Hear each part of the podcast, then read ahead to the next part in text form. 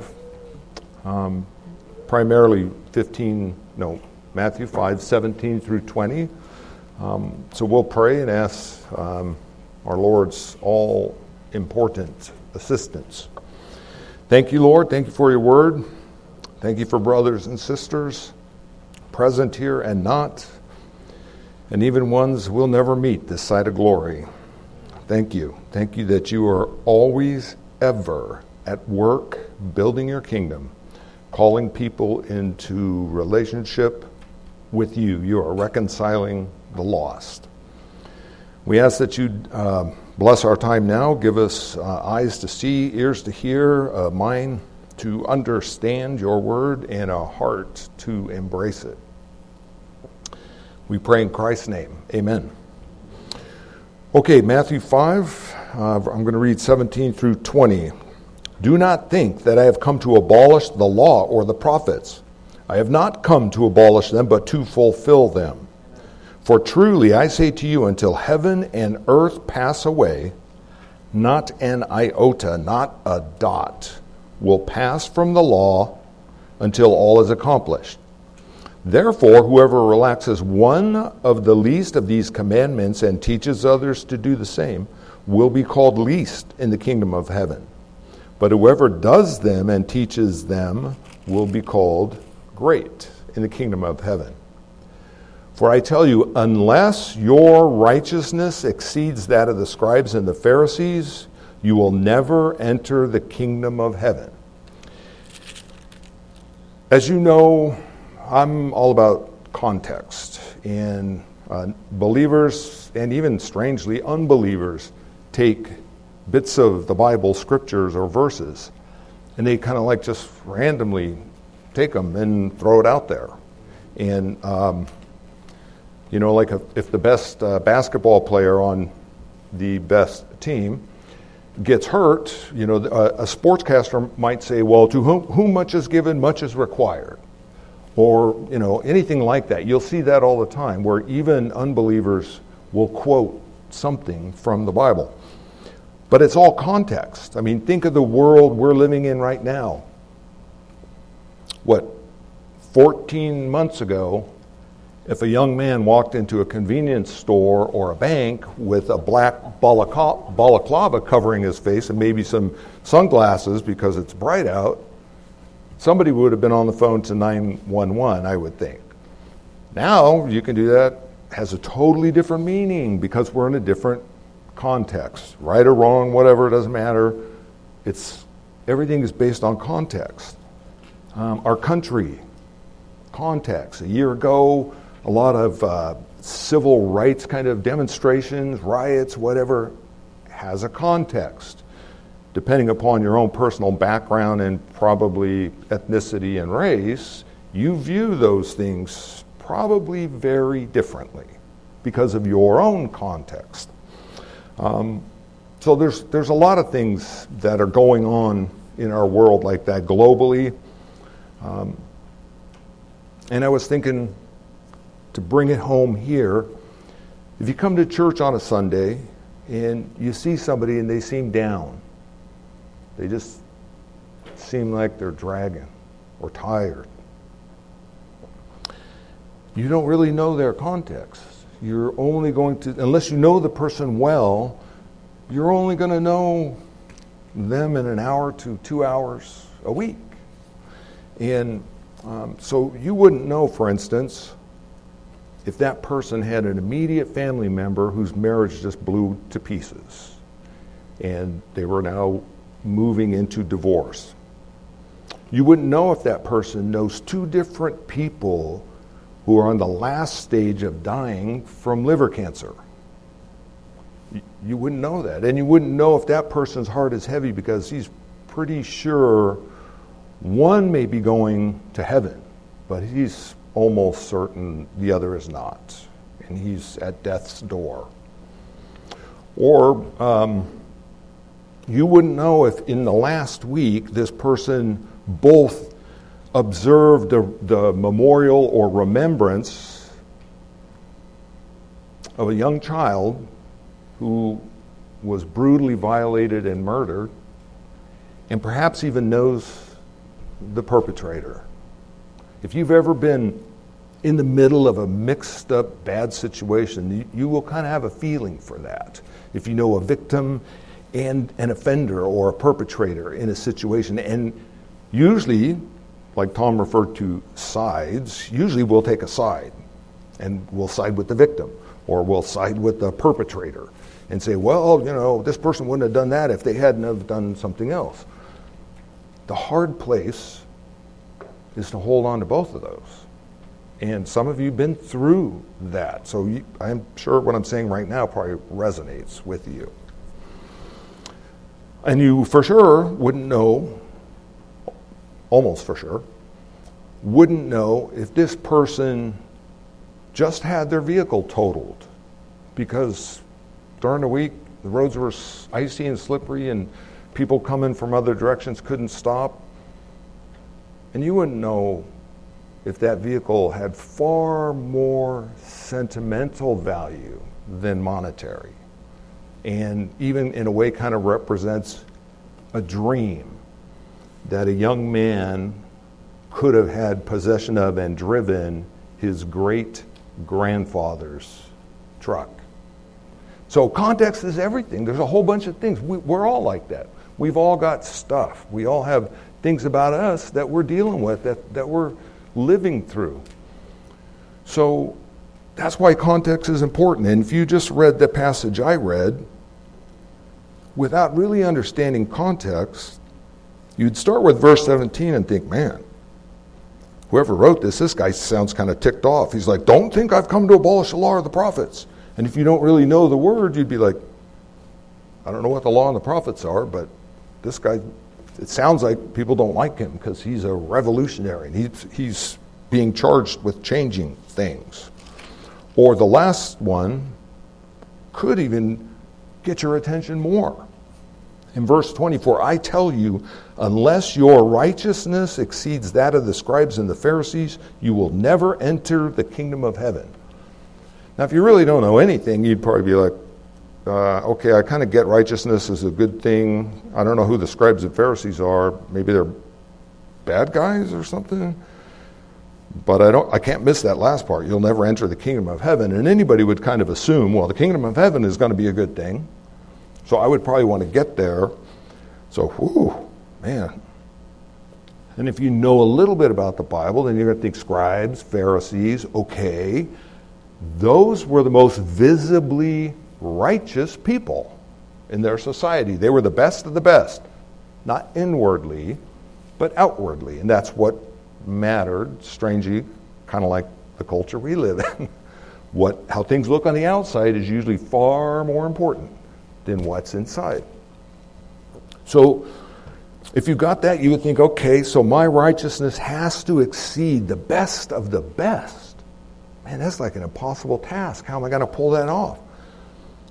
And that then would lead you into what we would call a works salvation. That would make you feel like this is on me. I got to do it and I got to do it right. And hopefully, maybe, possibly, I'll measure up and make it. I hope, I hope, I hope. Maybe. That would be a works salvation. That's not salvation by grace, that would be works. That's effort. And there are virtually every religion in the world faces that. And I say every because even Christianity struggles with that hugely.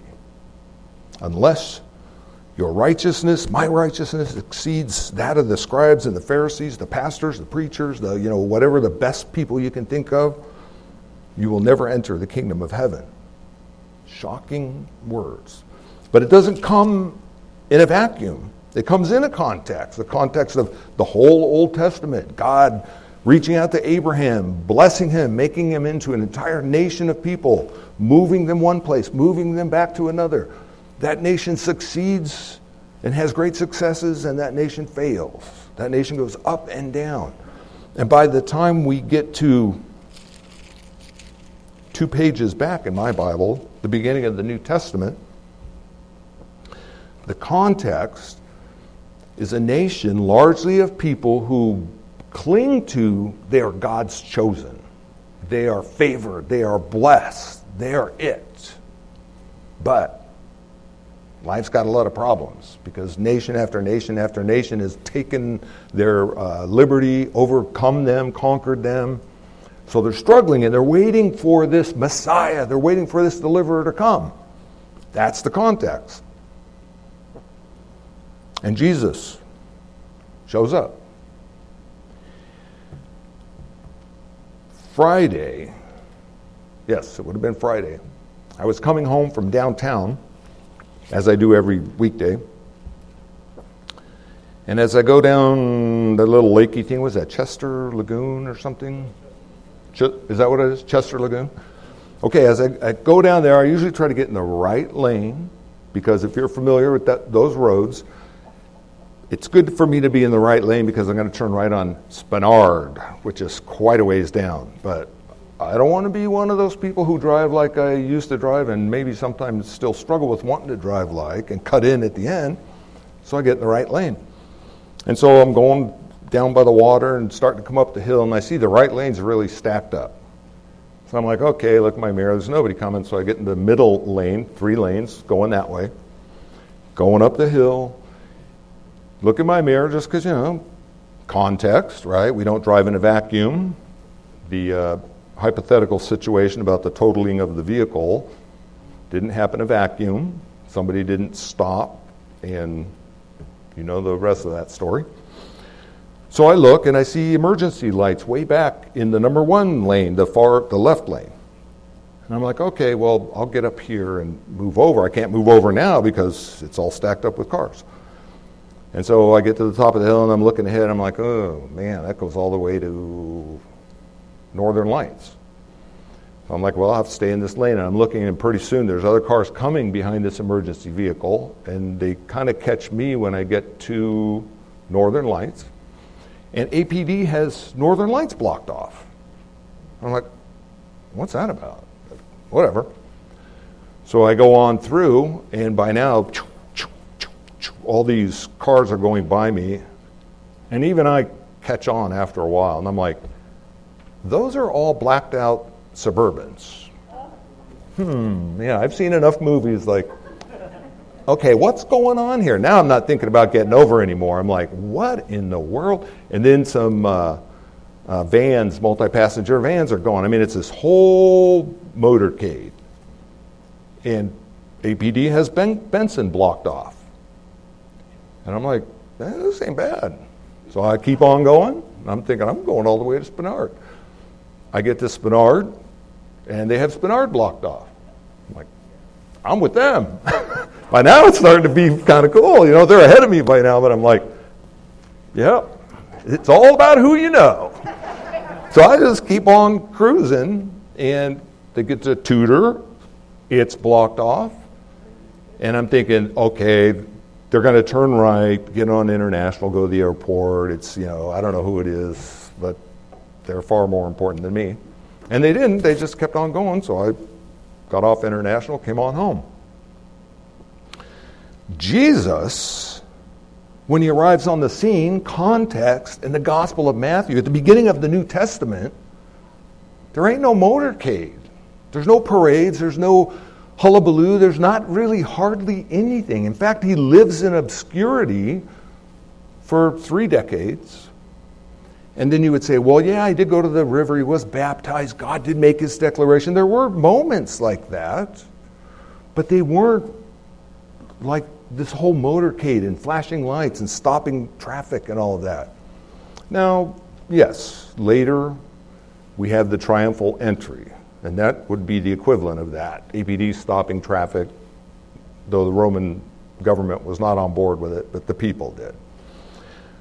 So when Jesus shows up, he shows up kind of out of obscurity. And he teaches through the Sermon on the Mount, most powerful thing. I, I read the part I read earlier because that was like the first part of the Bible I ever read. And I read it kind of like I was describing, like, you know, who are these scribes and Pharisees and what is righteousness and what's the kingdom of heaven all about? And that's how some people would approach this. And so he teaches the Beatitudes. How many Beatitudes? Come on. A few. I'll let you look it up. He teaches the Beatitudes, and he says crazy things like, You're so blessed if you're totally poor in spirit and you have absolutely like no pride, you don't swagger with self esteem, you're just like, Man, I'm messed up. And he goes on and says this Blessed, blessed, blessed, those who mourn, those the meek, the hungry and thirsting for righteousness. He goes through all of this. Then he gets then he moves into a couple verses and he says, Blessed are you. And he's saying that because, if you know it, he's into persecution now. And if, if you live those eight Beatitudes, better not, it better be eight now because when the pressure's on my brain, I think it's eight, my interpretation. But, but as he teaches through, through those, as I said in September, this is meant to change how you think. It's, this isn't something we just read and we're like, oh, wow, that's awesome. Blessed are the peacemakers, for they shall be called sons of God. This is meant to totally transform the way you operate. Do you believe that? Somebody shout, Amen. It is. It's the Word of God. We don't just get it naturally, and we don't just come to church for an hour or two and maybe read a little at bedtime. This is meant to totally revolutionize the way you think and act. And I am not overstating this. Am I overstating this, Tom? Say amen. amen. Okay, see? we got to work on our, you know, I should have given a, a heads up, I would call. You're talking to me? Okay, so it's meant to totally revolutionize how you think. And then he gets into Blessed are you when others revile you, persecute you. Rejoice and be glad. Is that revolutionary? I, I don't know about you, but I've heard a lot of people, I don't want to say complaining, but uh, discussing the negative aspects of life as we know it for the last 12 to 14 months. This is meant to change how you think. Rejoice and be glad. For your reward is great in heaven. If you suffer for Christ, if you adopt these characteristics, you will suffer. And if you suffer, rejoice. Spencer's preached on that. Rejoice when you encounter various trials. We should be like, yes! The, the apostles did that in the book of Acts. Like, woohoo, we got beat up and imprisoned. How awesome is that? And then they're singing and stuff. But we tend not to be that way. And I think we tend not to be that way because we think that is for this. It's not for this. And if you miss that, you miss everything in the Christian life. Everything. I'm very much a preacher of sovereign grace. Now, you have your will, you have to do things, you have to respond to things, but the Bible clearly teaches none of us comes to Him. He calls us, He draws us. He did what happened to me when I first read this Bible in this passage. He opens our eyes and lets us see truth. The Holy Spirit enlightens us. He does all the work. So he's doing that for a reason. And it's not for comfortable retirements and a good life and, you know, looking good in the mirror. I got some new pants, so I asked my wife, you know, like, how do I look, babe? You know? Just, it's like, you look very nice. Okay, now go. But that's not why he saves us. He doesn't save us so I just get to have fun until I die and then more fun. He saves me because he wants to glorify him. The Christian life is all, it's not about me and it's not about you. And if you don't get all this Makarios, blessed stuff, it's because you're stuck on you. And that ain't good. I know, I'm speaking from experience. Right? One finger Three fingers. And that's why he says, You're the salt of the earth. Purpose, right? You remember that? Salt has purpose. You're the light of the world. You don't hide it. You don't put a bucket over a candle or something. Purpose. You're the light of the world to make God known, to glorify Him, so that people see the gospel is true. The world does not need to see a bunch of nominal, evangelical, self absorbed, professing Christians. Now, it's possible somebody could get saved that way because Balaam's donkey. He can use anybody. In context, Matthew was a tax collector, a high up tax collector, an absolute traitor, right? You guys, most, most of you know this Bible. The guy who wrote that was the scum of the scum. He was worse than, worse than being one of the Romans because he was a Jew who sold out everybody, his own people, for money. And God uses him to write an absolutely awesome gospel. It's not about Matthew. The guy, the guy doesn't even want to mention his name. It's not about him, it's about him. This is coming and going, man. It's like driving that motorcade, you know. It's like, did you notice uh, the city diner? They could probably ask somebody in there, like, well, what, city diner? What was that? Well, that was that kind of weird silver building. It went by about that fast, right? That's what we're doing. We're like the motorcade ripping down the highway of time. And some of us are probably pretty close to the end of that journey. And some of you aren't, Lord willing. But either way, when you get to my age, you'll realize, man, that was fast.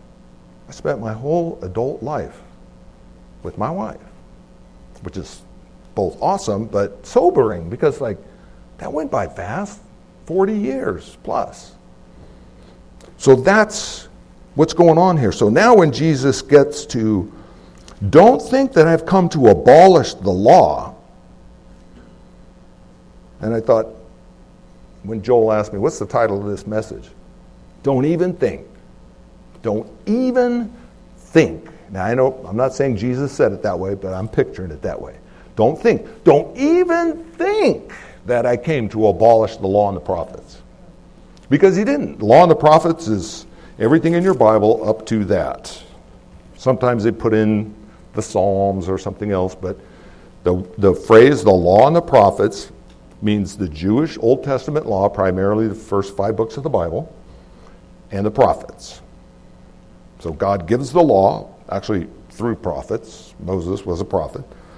So it's all of the Old Testament. And he says, Don't even think that I came to throw it away. I didn't come to abolish it. My boss at work uh, at Anchorage Correctional, um, I always tell people he's even older than me. You know, it's like, which chaplain? The old one. And they look at me like, I'm like, I'm the young one. But because I love the man, he's awesome, he's not real tech savvy. You know, I'm just saying, a lot of people when they're pushing 80 probably aren't. And who's laughing? Was that Margaret? And so while he's gone for the next three weeks, he gets an update for his computer, and it, the tech department says the whole operating system you have been using is completely gone. So you have to update and change your really critical like programs and stuff over to a newer system. And I'm like, really? If I do this, Gerald's going to kill me because he's not great at the older way and I pull the rug out and give him the whole new way, he's, yeah. But it's obsolete. That's what Jesus is talking about. Don't think that I came to make the Old Testament obsolete, to throw it away, to disregard it.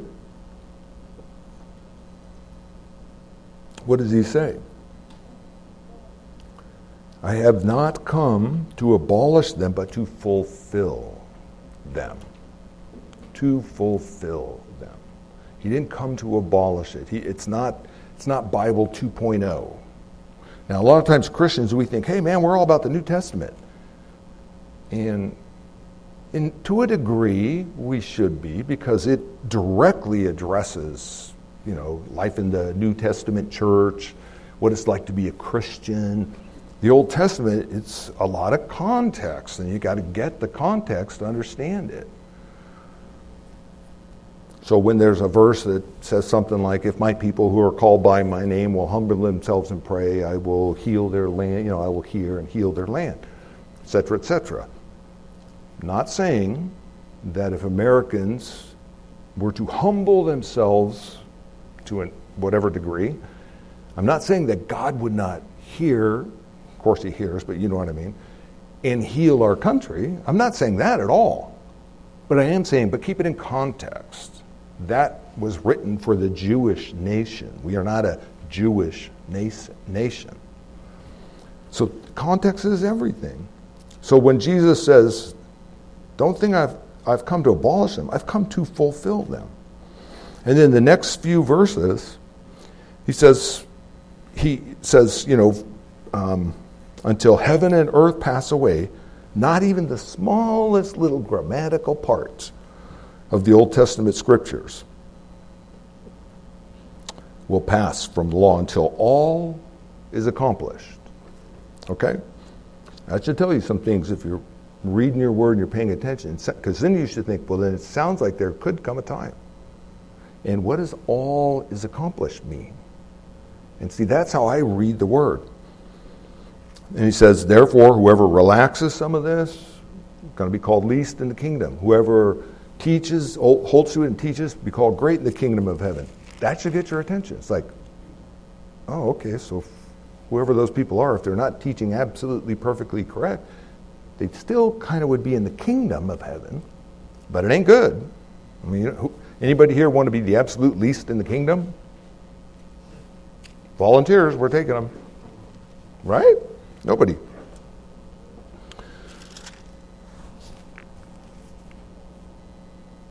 Okay, let me uh, see what I want to finish with here because I'm absolutely not going. You're going to get out early. 30 seconds, maybe, but early. Okay, so here's some things to think about. First of all, Jesus says, do not think. Jesus tells us how to think. You ever catch any flack for trying to tell someone how to think? I mean, if you're a parent of a teenager, right? You, you got to wear body armor for all that flack. But right, it's not popular, especially in our day. How dare you teach somebody, tell somebody how they should think, right? Isn't that the world's kind of, and not just the world, but the world's kind of attitude? How dare you teach someone how to think? What's wrong with that? Unless you think you think perfect all the time, your thinking, I'm thinking, needs help. Right? We all are going to think wrong at different points and different times. Newsflash not everybody has been thinking correctly in the last year. And I'm not saying it's this group, and I'm not saying it's this group, and I'm not saying it's me. It's one of us who hadn't been thinking right, and it ain't me. You get me? Right? We, we all think wrong. That's why the Bible tells us things like, don't be conformed to the world, but be transformed by the renewing of your mind. That teaches us to think biblically. So then we can think, oh, hold on, later on in uh, the Sermon on the Mount, it's like, man, someone treats you bad. Don't treat them bad back. Pray for them, bless them, turn the other cheek. Someone says, You're going to do this for me. Don't just do that, go the extra mile. This is meant to change how you think. It's the Word. So, Jesus, if someone comes back to you and is like, man, that's arrogant, trying to tell people how to think, say, of course. I, we all know that thinking is not always right.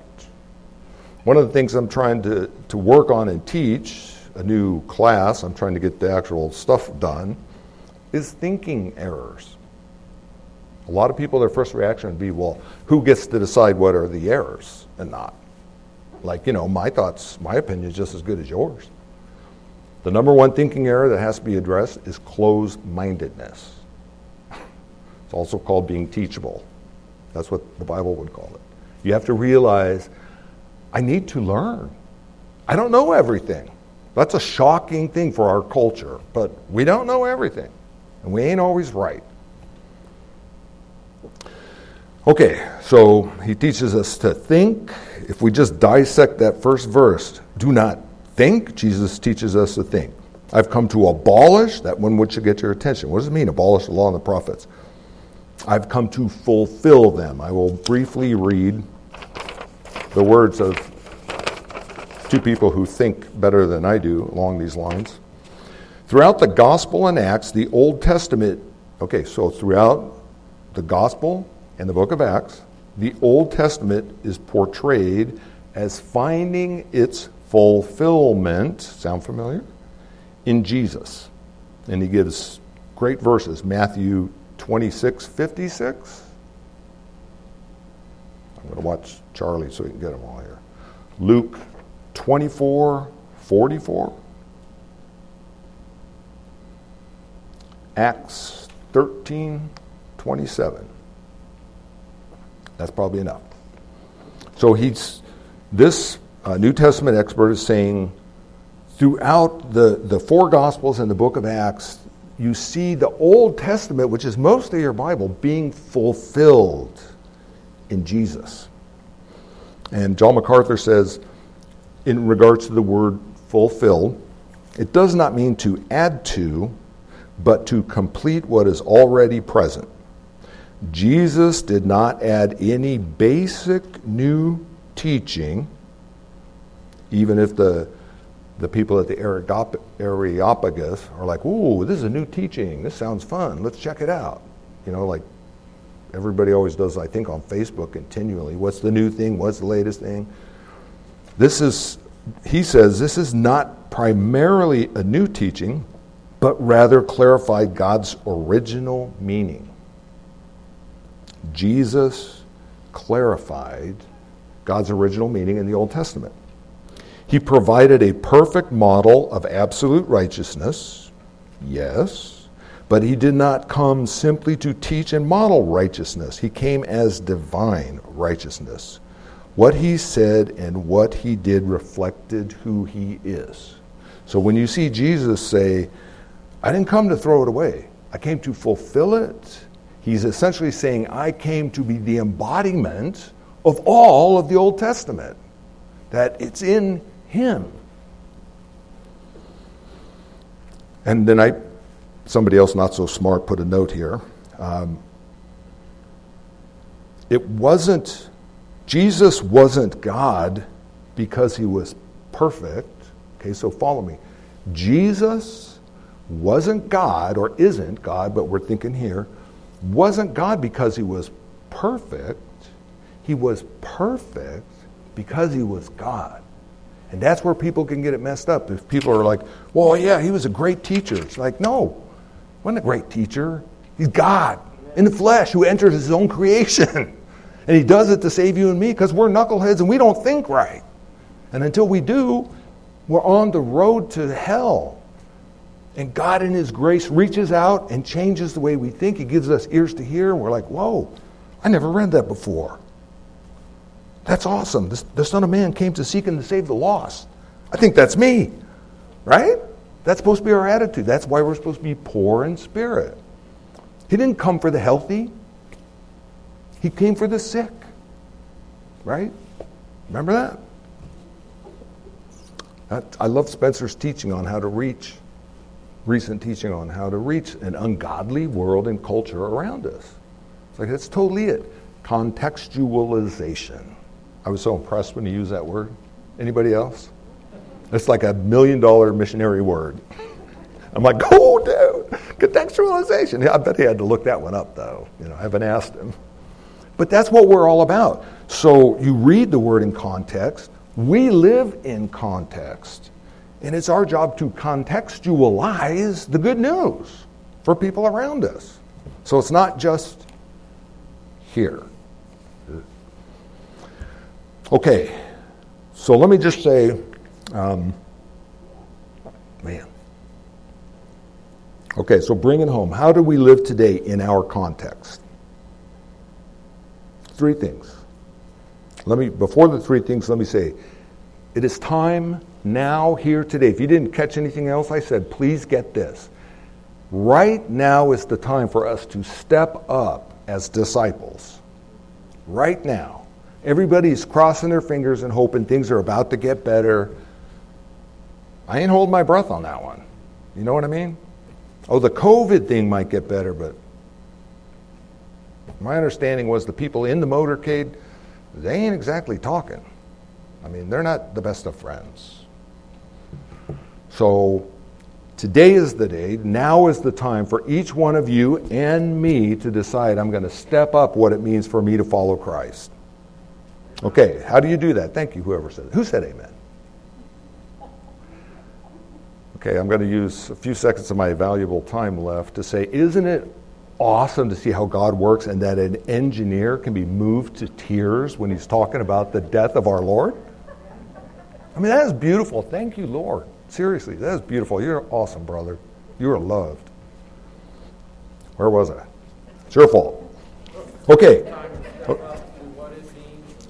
Yeah, so so here's three things you can do. I kind of at one point in time I was thinking of a, like the know be do or the head heart hands kind of scenario if that makes sense. So no, read through chapter read chapters 5 through 7 as if for the first time.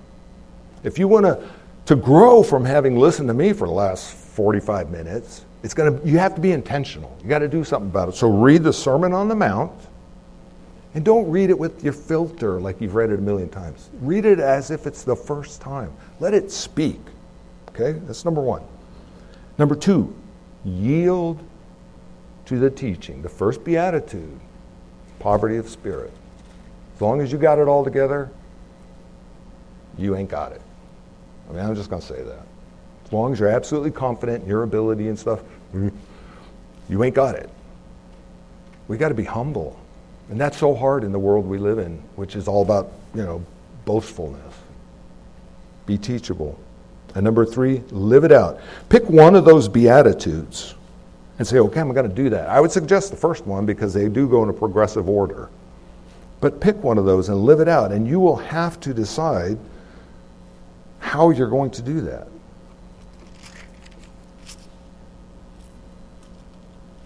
And let this be your warning, for I tell you, unless your righteousness exceeds that of the scribes and the Pharisees, you will never enter the kingdom of heaven. I will leave you with that. And the end of the chapter, Jesus said, You must be perfect as your heavenly Father is perfect. I'm all about the gospel of grace. But I'll leave you with those. Hopefully that will stir you to more stuff. And I'm done, and it's 11:59. Thank you, Lord. We are glad uh, to be here. We are blessed with privilege, even in the midst of all the stuff. You bless us. You love us. You do good stuff, Lord, and we are so grateful. I pray, Lord, that you would bring encouragement to us, correction to us. Um, move in our hearts, Lord, move in our midst. We want to be a fellowship of people who love you and demonstrate that clearly by loving others, especially our brothers and sisters. Be glorified here, we pray, Jesus, in your name. Amen. Thank you.